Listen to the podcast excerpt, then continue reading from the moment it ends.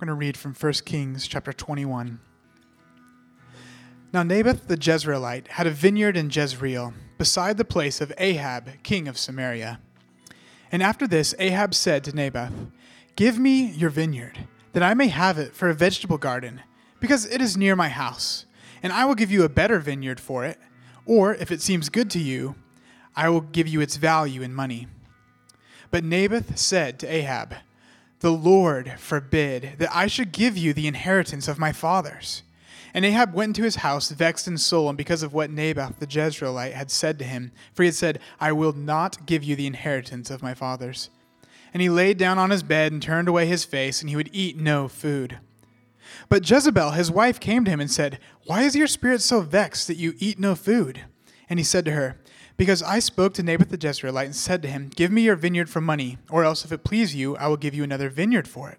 And he answered, I will give you no vineyard. And Jezebel his wife said to him, Do you now govern Israel? Arise, eat bread, and let your heart be cheerful. I will give you the vineyard of Naboth the Jezreelite. This is the word of the Lord. Thank you, Jonathan. Well, good morning, everybody. How y'all doing? Good, good. That's good. Uh, you, can, you can talk back to me. It's okay. It's allowed. But it's good, to, it's good to be with you. Uh, for those of you who don't know me, my name is Reed. I'm the campus pastor here at the campus. Joy to be here with you. Uh, if, if you haven't been with us, if you're new, again, welcome. We're glad you're here. Uh, we have been journeying through uh, portions of First Kings, looking at the life of uh, Elijah the prophet and, and King Ahab. Uh, and we've been exploring all these various themes that we see in the scriptures. And this morning we turn uh, our attention to this kind of narrowed in focus of, of, an interaction between King Ahab and Naboth, who we'll jump into and look at. But, but by way of kind of introduction, as we, as we look at that story, um, some of you may know my, kind of my family dynamic. I'm the fourth of five kids, large family. And, and one thing I know about families and siblings, every family has that one kid who's like obnoxiously aware of like fairness and justice and rules. You know, like it's the kid that, you know, if you're splitting a cookie, they get out like a T square and a scalpel and scales, you know, like, all right, this is the one. And, and I was for sure that kid in my family. I was the rule follower. I wanted to make sure that things were fair and right and just. Not because I had a real care for justice. I just wanted to make sure I was getting things that I deserved and earned. And so, and in my family, my immediate family, my, my daughter Jane is very much the rule follower, the fairness, justice upholder. And, and there's this great little interaction we had a couple weeks ago. Um, so we have a rule in our family called dessert days. And dessert days, so we don't have dessert every night. I know, I'm a terrible parent, I'm sorry. Uh, but we have certain days where we have dessert. And, and that kind of keeps us from having arguments about what we're eating and how we're having dessert or not. And so one night, it's not a dessert day, and we put the girls to bed, and Megan and I went down to the kitchen and proceeded to eat some ice cream together. because dessert days only apply to children. I think you know this. Uh, so sorry, sorry, kids. Adults, we're terrible. We're terrible people. So, so Megan and I were enjoying some ice cream, and Jane comes running downstairs and she says, Dad, Mom, Pearl's nose is bleeding. Pearl's our other daughter. She comes down, Pearl's nose is bleeding. And then she stops and looks at us. and she goes, Today's not a dessert day. And she knew, like, she just had this keen awareness that this, this, injustice was taking place before her very eyes. And the best part, I love that, like, what was so important was that blood is coming out of my sister's nose. Wait a minute, you're eating ice cream. Like, that was more important to her. And so we're like, oh, whoa. So I just, I, I blamed Megan and then went uh, and dealt with Pearl. Uh, no, just kidding. But, and I share that because, I mean, some of us do have a more keen awareness of fairness and justice than others, but, but we all do sense it. We, we feel when something is happening either to us or to others that something is not fair. We see an unfairness, we see an injustice, and we know it, we're aware of it. We feel it in, in the playground, we feel it in our places of work and relationships. We all have this awareness of justice and unfairness, and we all have a desire for justice. We want to see wrongs righted, we want to see the guilty punished and the innocent defended. We all sense this, and yet, there's this interesting tension that I think we as Westerners have is that we also kind of balk at the idea that God, if there is a God, that he would be a God of justice. We like the idea of justice abstractly, we like the idea of fairness and people getting what they deserve. But when it comes to the idea of God, we, we like the idea of him being loving and merciful, but this idea of justice and wrath and judgment, not so much. And, and I think that's a double standard. There, there, there's something we're not holding correctly. There's a tension that we're experiencing, and it's a tension I want us to press into as we turn to our text this morning in 1 Kings chapter 21. And as we turn there, what I, what I want us to see, the tension I want to create for us, is centered around this, this basic idea, and that's this is that each and every one of us, we should be thankful for and afraid of judgment. We should be thankful for and afraid of judgment, which seems strange. How do we hold those things together? I think we're going to see that in our story. But before we jump in, I want to pray uh, for our time as we hear from God's word. So let's pray. Father in heaven, we, we ask, Lord, that, Lord, we thank you for your word. We thank you that you have shown us who you are. Lord, that you have shown us the way in which life is lived best in accordance with your design for life. And so, Lord, would you, would you give us clarity? Would you give us eyes to see and ears to hear? Lord, would the, would the words of my mouth and the meditations of all of our hearts be pleasing and accepting to you? We pray this all in Christ's name and for his glory. Amen. So, First, uh, Kings 21, um, it, we're introduced to a character by the name of Naboth. And, and Naboth is this guy, I, I, think, I think you'd all love Naboth. Naboth is, is kind of not that dissimilar from your next door neighbor. You know, honest, hardworking guy, you know, he, he has a family business. He's been working in this vineyard, you know, that's been in his family for generations. Just honest, hardworking. I think, I think you'd really like him. He's the kind of guy who would return tools if you borrowed them, stuff like that. Um, he doesn't keep up his Christmas lights until Easter. You know, he's a good neighbor. Um, but but uh, Naboth has the unfortunate situation of being neighbors with King Ahab. And Ahab's that neighbor who wouldn't return your power tools. He's that guy who just, yeah, you just wish you lived somewhere else. And Ahab comes to Naboth, kind of peers his head over the proverbial fence, so to speak, and says, Hey, Naboth, that vineyard of yours, it's pretty. I like it. Give it to me. He essentially demands that, that Naboth give him the vineyard. But then, I mean, uh, Ahab does finally say, okay, I'll, I'll, pay you for it. I'll offer you a, a better vineyard. How about that? Is that okay? And, and Naboth refuses. He says, God forbid that I give you this vineyard because it's been a part of my family for generation, generation after generation. Now, what's interesting, it's, it's not just Ahab coming to offer a business transa- transaction. You see the greed and the entitlement in Ahab. The, the reason why he wants the vineyard, the text says it's just, just because it was close to his palace. Ahab sees this vineyard, he says, Behold, I want this. It's near my palace. Give it to me. You see the greed and the entitlement of Ahab as he just assumes he can take whatever he wants. And Naboth stands against him. And what makes matters worse is that Ahab, what he wants to do, he wants to turn the vineyard into a vegetable garden. Like, that's worthy enough of judgment. That's terrible. That's a terrible idea, you know? Exchange wine for kale? Ugh, this is disgusting. But, but, but in all seriousness, Ahab, Ahab hears Naboth's word. And I mean, Naboth, I mean, he knows who Ahab is. He knows the, the, the vile king that is threatening him who's, who's offering this business transaction. Naboth says no. And Ahab actually responds by going back to his house, kind of jumps in bed and throws his head in his pillow and just cries and weeps. He's just depressed, which is like, boy, who is this guy, you know? And so, and so then, if you thought Ahab was a bad neighbor, Jezebel comes to comfort her husband in this moment as he's crying and, and perplexed and depressed. And, and, and Jezebel's like, sweetie, what's wrong? Baby, what's going on? Boo, where'd you go? And she's trying to comfort him. And Ahab, Ahab basically says, well, Naboth didn't give me his vineyard. I wanted the vineyard. He didn't give it to me. He's just, he's just whining like a baby. And Jezebel, knowing, knowing the love language of her husband of greed and entitlement, she, she devises this plan. She devises a plan to try to get him what he wants. And notice what the text says in verse 7. So this is what Jezebel says. She comes to Ahab, comforting him, and she says, Do you now govern Israel? Arise and eat bread, let your heart be cheerful. I will give you the vineyard of Naboth the Jezreelite. Now, there's other translations that, that translate that verse that says, Now exercise your royal power over Israel. Which means what, what Jezebel is advising Ahab to do is to say, Look at your power, look at who you are. You're the king of Israel. Take whatever you want. Use your power for your own benefit and gain. And so Ahab listens to Jezebel, and then Jezebel goes on to form this plan to try to get Naboth's vineyard, to give it to Ahab. A plan that involves deceit, perjury, forgery, and ultimately murder. And this is the plan that Jezebel offers to bring the vineyard to Ahab. And, and, and, the scripture is so clear. I'm not, I'm not trying to exaggerate it or to make the situation worse than what it is. Notice what the text says 8 through 11 says this. And so she wrote letters in Ahab's name. So you see this deceit, you see this forgery taking place. She wrote letters in Ahab's name and sealed them with his seal. And she sent the letters to the elders and the leaders who lived with Naboth in his city.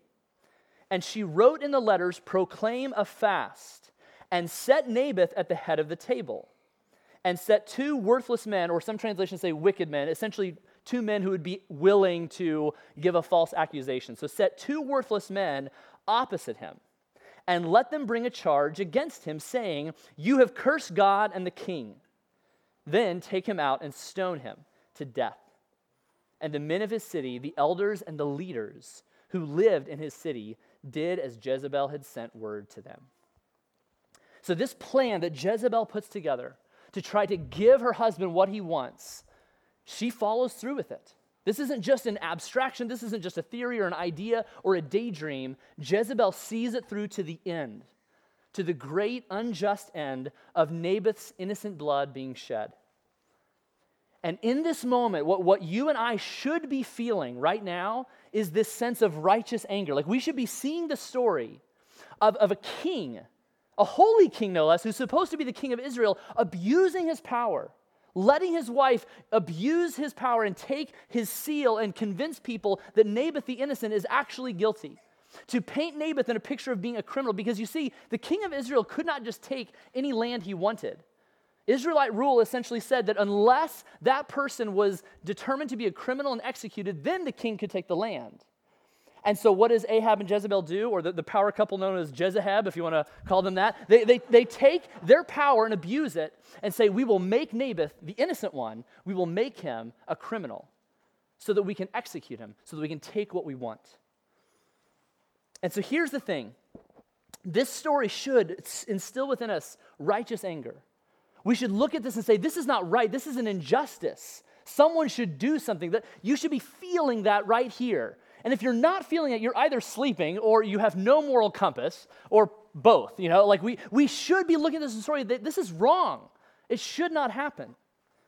But before we begin kind of waving our finger and kind of looking down on, on Ahab and Jezebel, we have to understand that, that all of us, maybe not to this degree, we are all guilty of abusing the powers that we have. You see, the reason why Ahab and Jezebel got to the point where they could essentially justify the death of an innocent person is because they thought they were above the law. They saw their power and they abused it for their own benefit and gain. So the question we should ask ourselves is this Are we aware of the power we have? Are we aware of the ways in which we abuse our power for our own benefit and gain? And how it is sometimes at the expense and the exploitation of others. Regardless of our age, regardless of our, our income, regardless of where we live, uh, regardless of, of our race or religion, all of us have power to some degree. I don't care if you're six or 66, we all have power and influence over someone or something. The question we should ask ourselves is are we aware of that power? And do we see the ways in which we abuse it for our own gain at the expense of other people? So let me, let me, let me put it in this way. If you think of various examples, we all have power, we all have certain positions we have, we all have certain privileges that we can either look at and say, These are mine for my own good and gain, or we can say, These are gifts given to me to be stewarded for the good of others. So, for example, think of uh, the power of intelligence. The power of intelligence, some of us have that, some of us don't, uh, and so I won't say who, but, but we all have some, some level of intelligence. And this, this power has great capability of, of providing instruction and wisdom and insight for others to, to help better their lives. But this power can also be abused to humiliate other people, to, to condescend or to manipulate them. We can flex our intellectual muscles to make others look stupid and dumb so that it elevates our status in their eyes. The power of, intel- of intelligence can be abused. Some of us have the power of, of finances, a, a, power that has great capability of, of, of, increasing economic capacity, of, of funding amazing and meaningful initiatives in our world, uh, of producing jobs. Of, of providing means and opportunities for individuals, institutions, even, even nations to, to come out of poverty, but it is also a power that can, that can corrupt us, where we see our finances and our resources as things for our own benefit and gain, for our own personal compensation over and above compassionate contribution. This power can be abused and distorted. Some of us have the power of certain skills or abilities and, and we can look at these skills and say, I've been given these things to, to serve and to bless others or to instruct others to know how to use these skills so that they might be more self sufficient and independent. Or we can look at our skills and from that position look down on others who aren't as skilled as us and say, I'm good at this and you aren't, so therefore I'm on a different level than you are. And we can use this to create some kind of metric of a person's value and worth and contribution. We all abuse powers in certain ways, or perhaps some of us identify with the power of connections. That we have certain networks and relationships, that, that we know certain people who, who can provide opportunities for people to advance in their vocation, in their jobs, or in their relationships, or in finding a home. We all have certain connections, and, and we can use that for the good of others, or we can hoard that and say, No, I'm, I'm going to use my resources, my connections for my own gain to climb this ladder and not see it as an opportunity to provide for others. Or we can even hide, hide that, that power of connections and say, no, I mean, I mean, I, I'm not benefiting from someone else's connections. I, I, I you know, I, am a self-made man or woman. I, I've been here. I've accomplished all that I have, all because of me. But I mean, there's not a person in this room who doesn't have a job or, or some kind of resource that has been provided through another connection you had. We all have various powers, positions, and privileges. The question is, are we aware of them? And are we aware of how we abuse them? I think in many ways we would be wise to heed the words uh, of the historian George Burton Adams. Uh, maybe you've heard this quote before, but he says this He says, There's no such thing as a self made man or woman. We are made up of thousands of others, everyone who has ever done a kind deed for us or spoken one word of encouragement to us has entered into the makeup of our character and of our thoughts, and as well as our successes.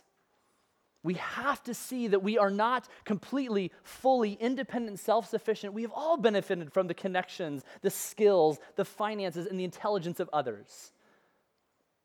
Or perhaps maybe we resonate with, with the la- language of the, the great theologian Barry Switzer, who is really more known for being the OU head coach. But, but Barry Switzer said this He says that some people are born on third base and they go through life thinking they hit a triple.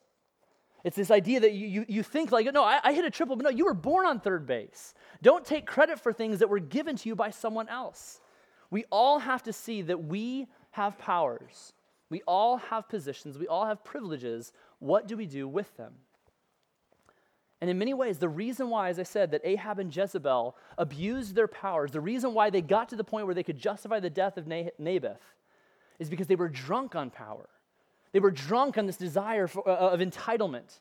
They thought that they were above the law and that they could use their powers in whatever way they wanted.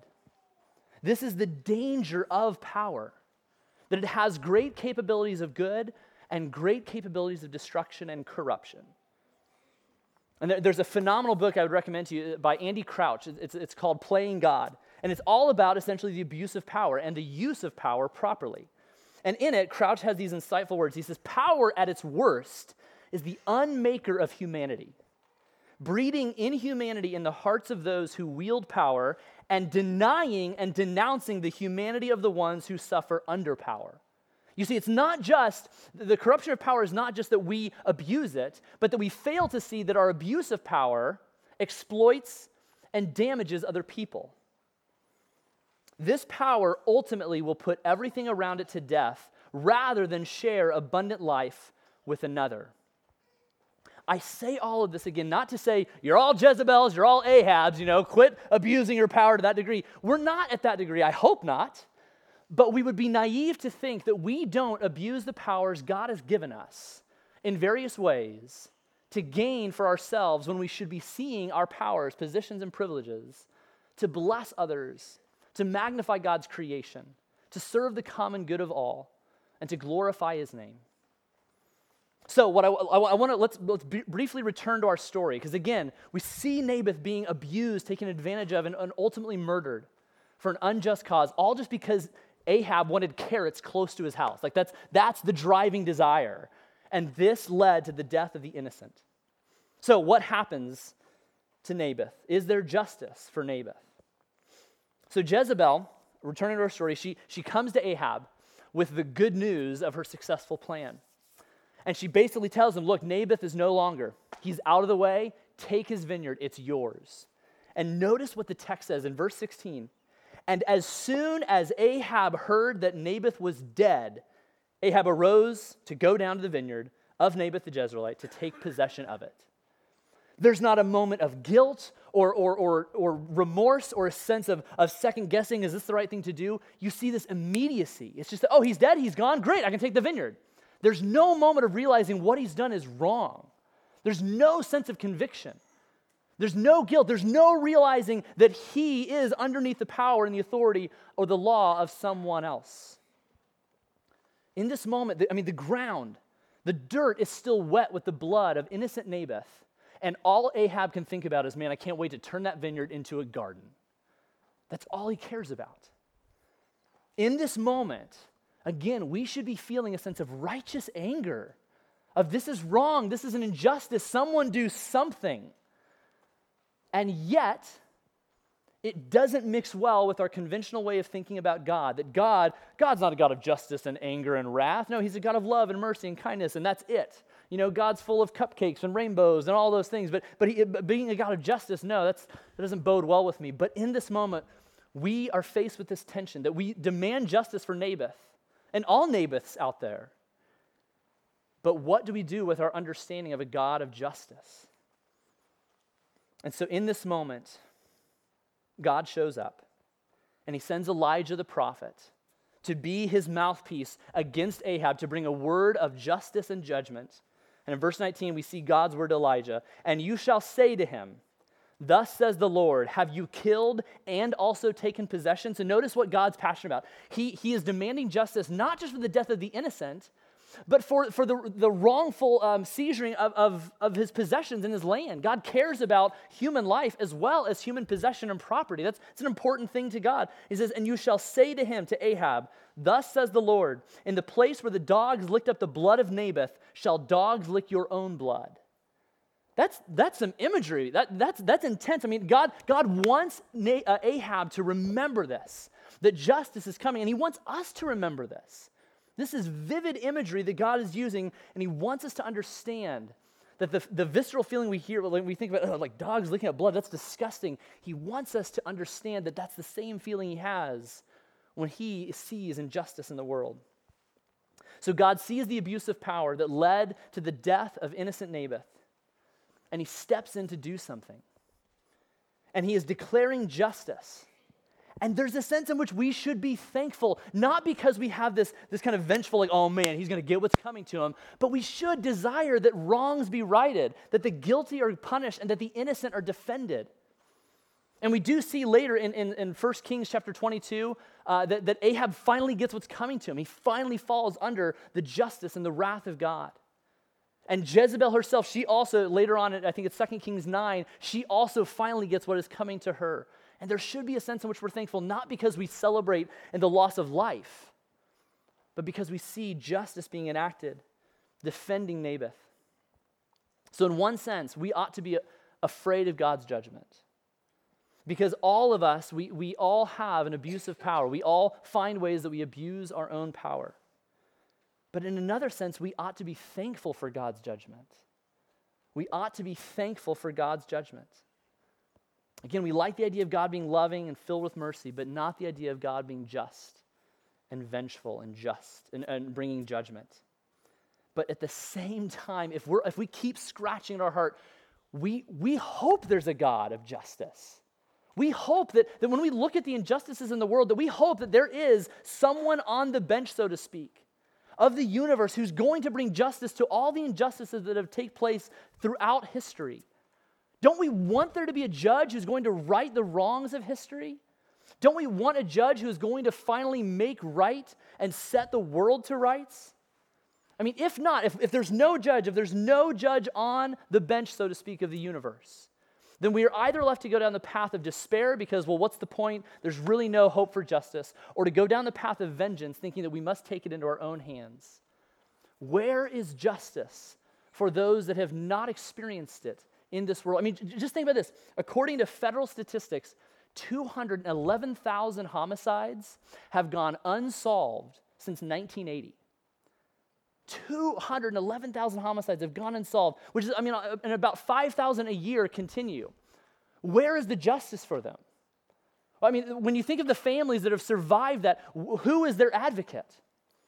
Or, or think about, uh, uh I think it's 60% of all sexual assaults in our nation go either unreported or unresolved. Where is justice for them? Or think of our friends in the Shyira Diocese who, who continue to live in the wake, even though many years have passed since the mid 90s of the Rwandan genocide, where almost a million people were slaughtered in 100 days. That our friends, our brothers and sisters, still live in the wake of that, and many of those guilty never came to justice. Where is justice for them? Who is their advocate? How will these wrongs be righted? Think, and think about even currently in our world, in our world today in 2017, there are estimated 2 million children who are exploited in the global sex trafficking industry. This should not be the case, but who is their advocate? Who's defending them? Where will justice come from? Or even think of our history, that the fact that so much of, of our world and our nation, I mean, think about the millions of people, the blood and the tears of the millions of Africans who were taken from their land who were dehumanized, who were exploited through the Atlantic slave trade. And that how this evil injustice continues to have ramifications both individually and institutionally in our world. Where is the justice for these people? And I guarantee you that, that, that the kind of conventional way of thinking of like, well, the God of justice, I don't know if I like that. You know, what are you going to do? Just kind of shrug it off. I guarantee you that none of these victims and none of their family members are saying, what are you going to do? Do you have a place in your theology or of your worldview that there is actually any kind of hope for justice in this world? And if it's not that big of a deal to you, then it probably means that we don't have a real understanding of injustice. Where is justice? Who is the advocate? Croatian theologian, his name is Miroslav Volf. You just sound smart saying his name, but, but he, he, he puts this concept of God's justice in such helpful ways. And He says this Violence thrives today, secretly nourished by the belief that God refuses to take the sword. And he's speaking globally. I mean, this doesn't really resonate with us as Westerners. Like, well, no, I mean, doesn't, doesn't the idea that God doesn't take the sword make me more loving? But he's speaking globally here. It takes the quiet of a suburb for the birth of the thesis that human nonviolence is a result of a God who refuses to judge. But in a scorched land, soaked in the blood of the innocent, the idea will invariably die if God were not angry at injustice and deception and did not make a final end of violence, that God would not be worthy of our worship. And that is absolutely true. And, and, if, and if we push back on that, it means that we live in too comfortable of a world. That we're so, and I'm not saying, hey, you need to go out and be a victim of injustice, but I'm saying we need to be aware of the fact that injustice exists and that people suffer and that they're taken advantage of. And in some ways, we're complicit in it through our abuse of power. If God looks indifferently at real evil, if he looks indifferently at injustice and just, and just passes over it without any kind of retribution, then he is no God at all. If God is God, he must be just. And if he is not, he is not worthy of our worship or our time whatsoever. Injustice is real, and God has really promised to do something about it. The story of Naboth is, is pointing us to the fact that, that we look at these injustices, we look at Naboth's story and Naboth's around the world, and we should say, this shouldn't be. But we have a hope that something is going to be done about it. So, so, so a question for us to consider is how do we respond? How do we respond to Naboth's story and other stories just like Naboth's? What is our response? And the, the first thing I would say is, is that we need to repent. And, and what I mean by that is that we need to be aware that, yes, we're not necessarily Ahabs and Jezebels. God forbid that. But it is no less true that we abuse the powers God has given us for our own gain and sometimes at the exploitation, the advantage of others. So we need to repent of the ways in which we abuse our own power in small ways and in big ways. We need to repent of our own entitled hearts that think that we deserve everything that we've worked for and that it's ours and it's mine and no one else's. And if there's anything left over, maybe I'll consider helping other people. We need to repent of our abusive power, of our entitled hearts, as well as our complete disregard for human life. When, when, when, we see the exploitation of other people and it just doesn't faze us, when we, can, when we can hear a stat that 2 million children are exploited in our world today in the global sex trafficking industry. And if that doesn't pain us, what on earth is wrong with us? We must repent of our abusive power, our entitled hearts, and our disregard for the well being of others. But secondly, we should also stand. It's not enough to just simply repent. That's, that's the right first posture, I believe. But we must also be people who stand against injustice, who stand against the abuse of power in all of its forms. And yes, I mean, that, that means kind of on a global scale when we see injustices in our world, speaking out against it, being a part of or supporting uh, organizations. One, just a great example of International Justice Mission, a phenomenal organization working to end slavery in our, in our lifetime. Are we people who are supporting that kind of work? But we must also stand against the abuse of power in our workplaces in our communities, in our homes. When I see my oldest daughter abusing her power as the tallest, biggest, and smartest against her sisters, you better believe I'm speaking against her abuse of power.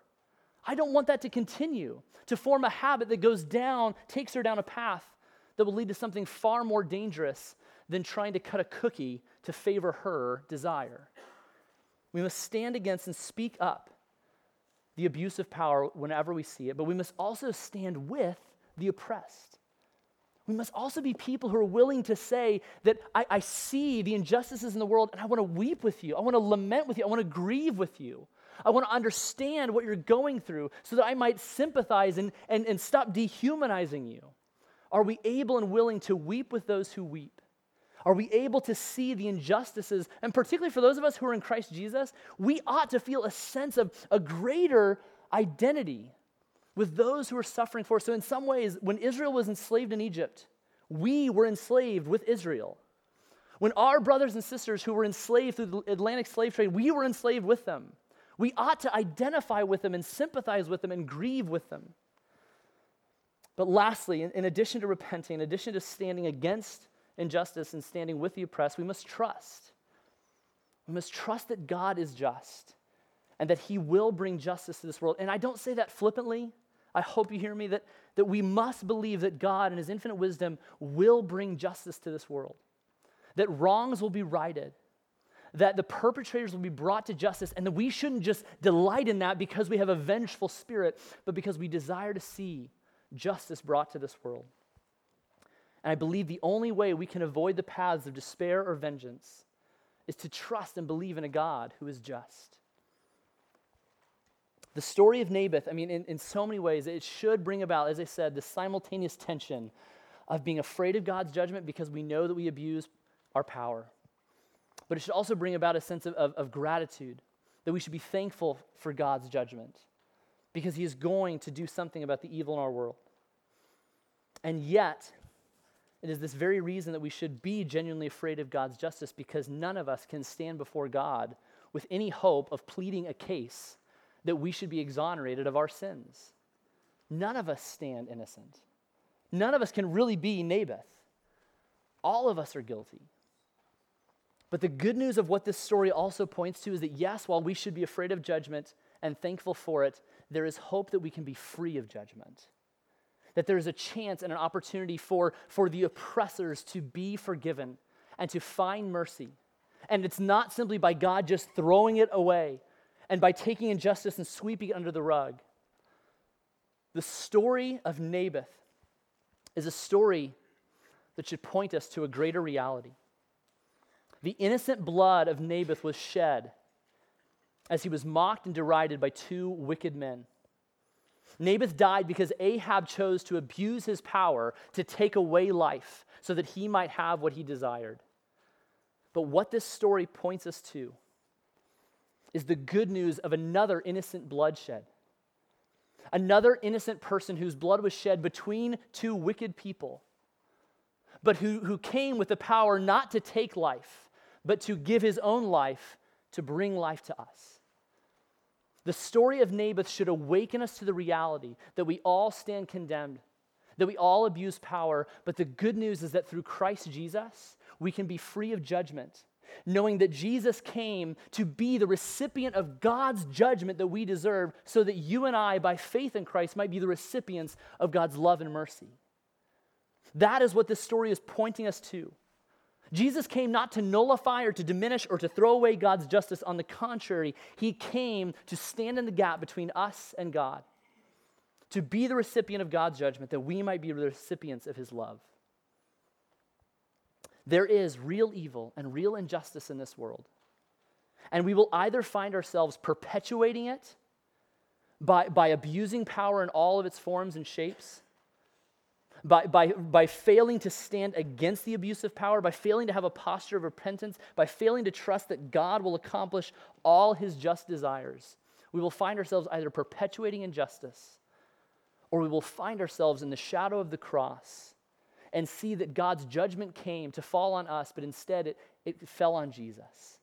And that when we see the justice of God expressed towards Christ instead of us, that is what compels us to be people who stand against injustice, who stand for the oppressed.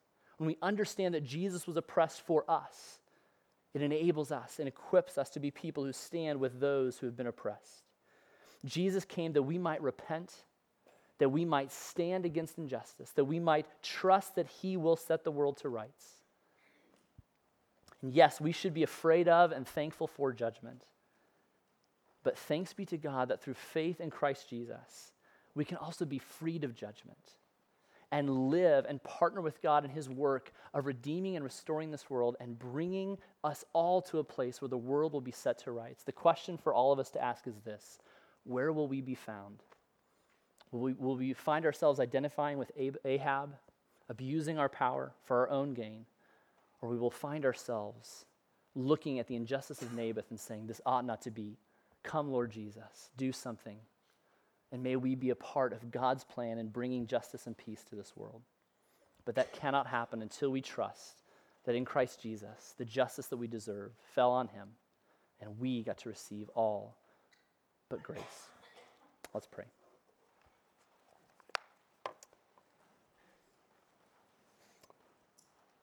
Father in heaven, we, we pause in this moment.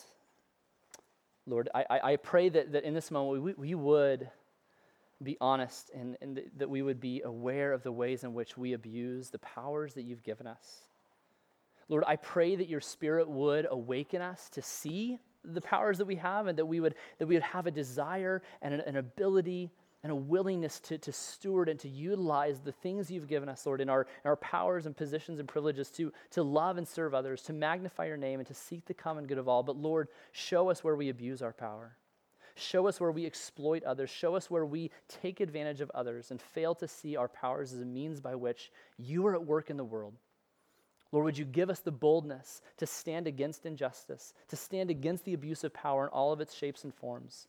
Would we speak out in love, desiring to see justice brought to this world? And Lord, may we trust that you will set the world to rights, knowing that we don't have to take things into our own hands, trusting that you will do all that you desire. Lord, help us to trust you.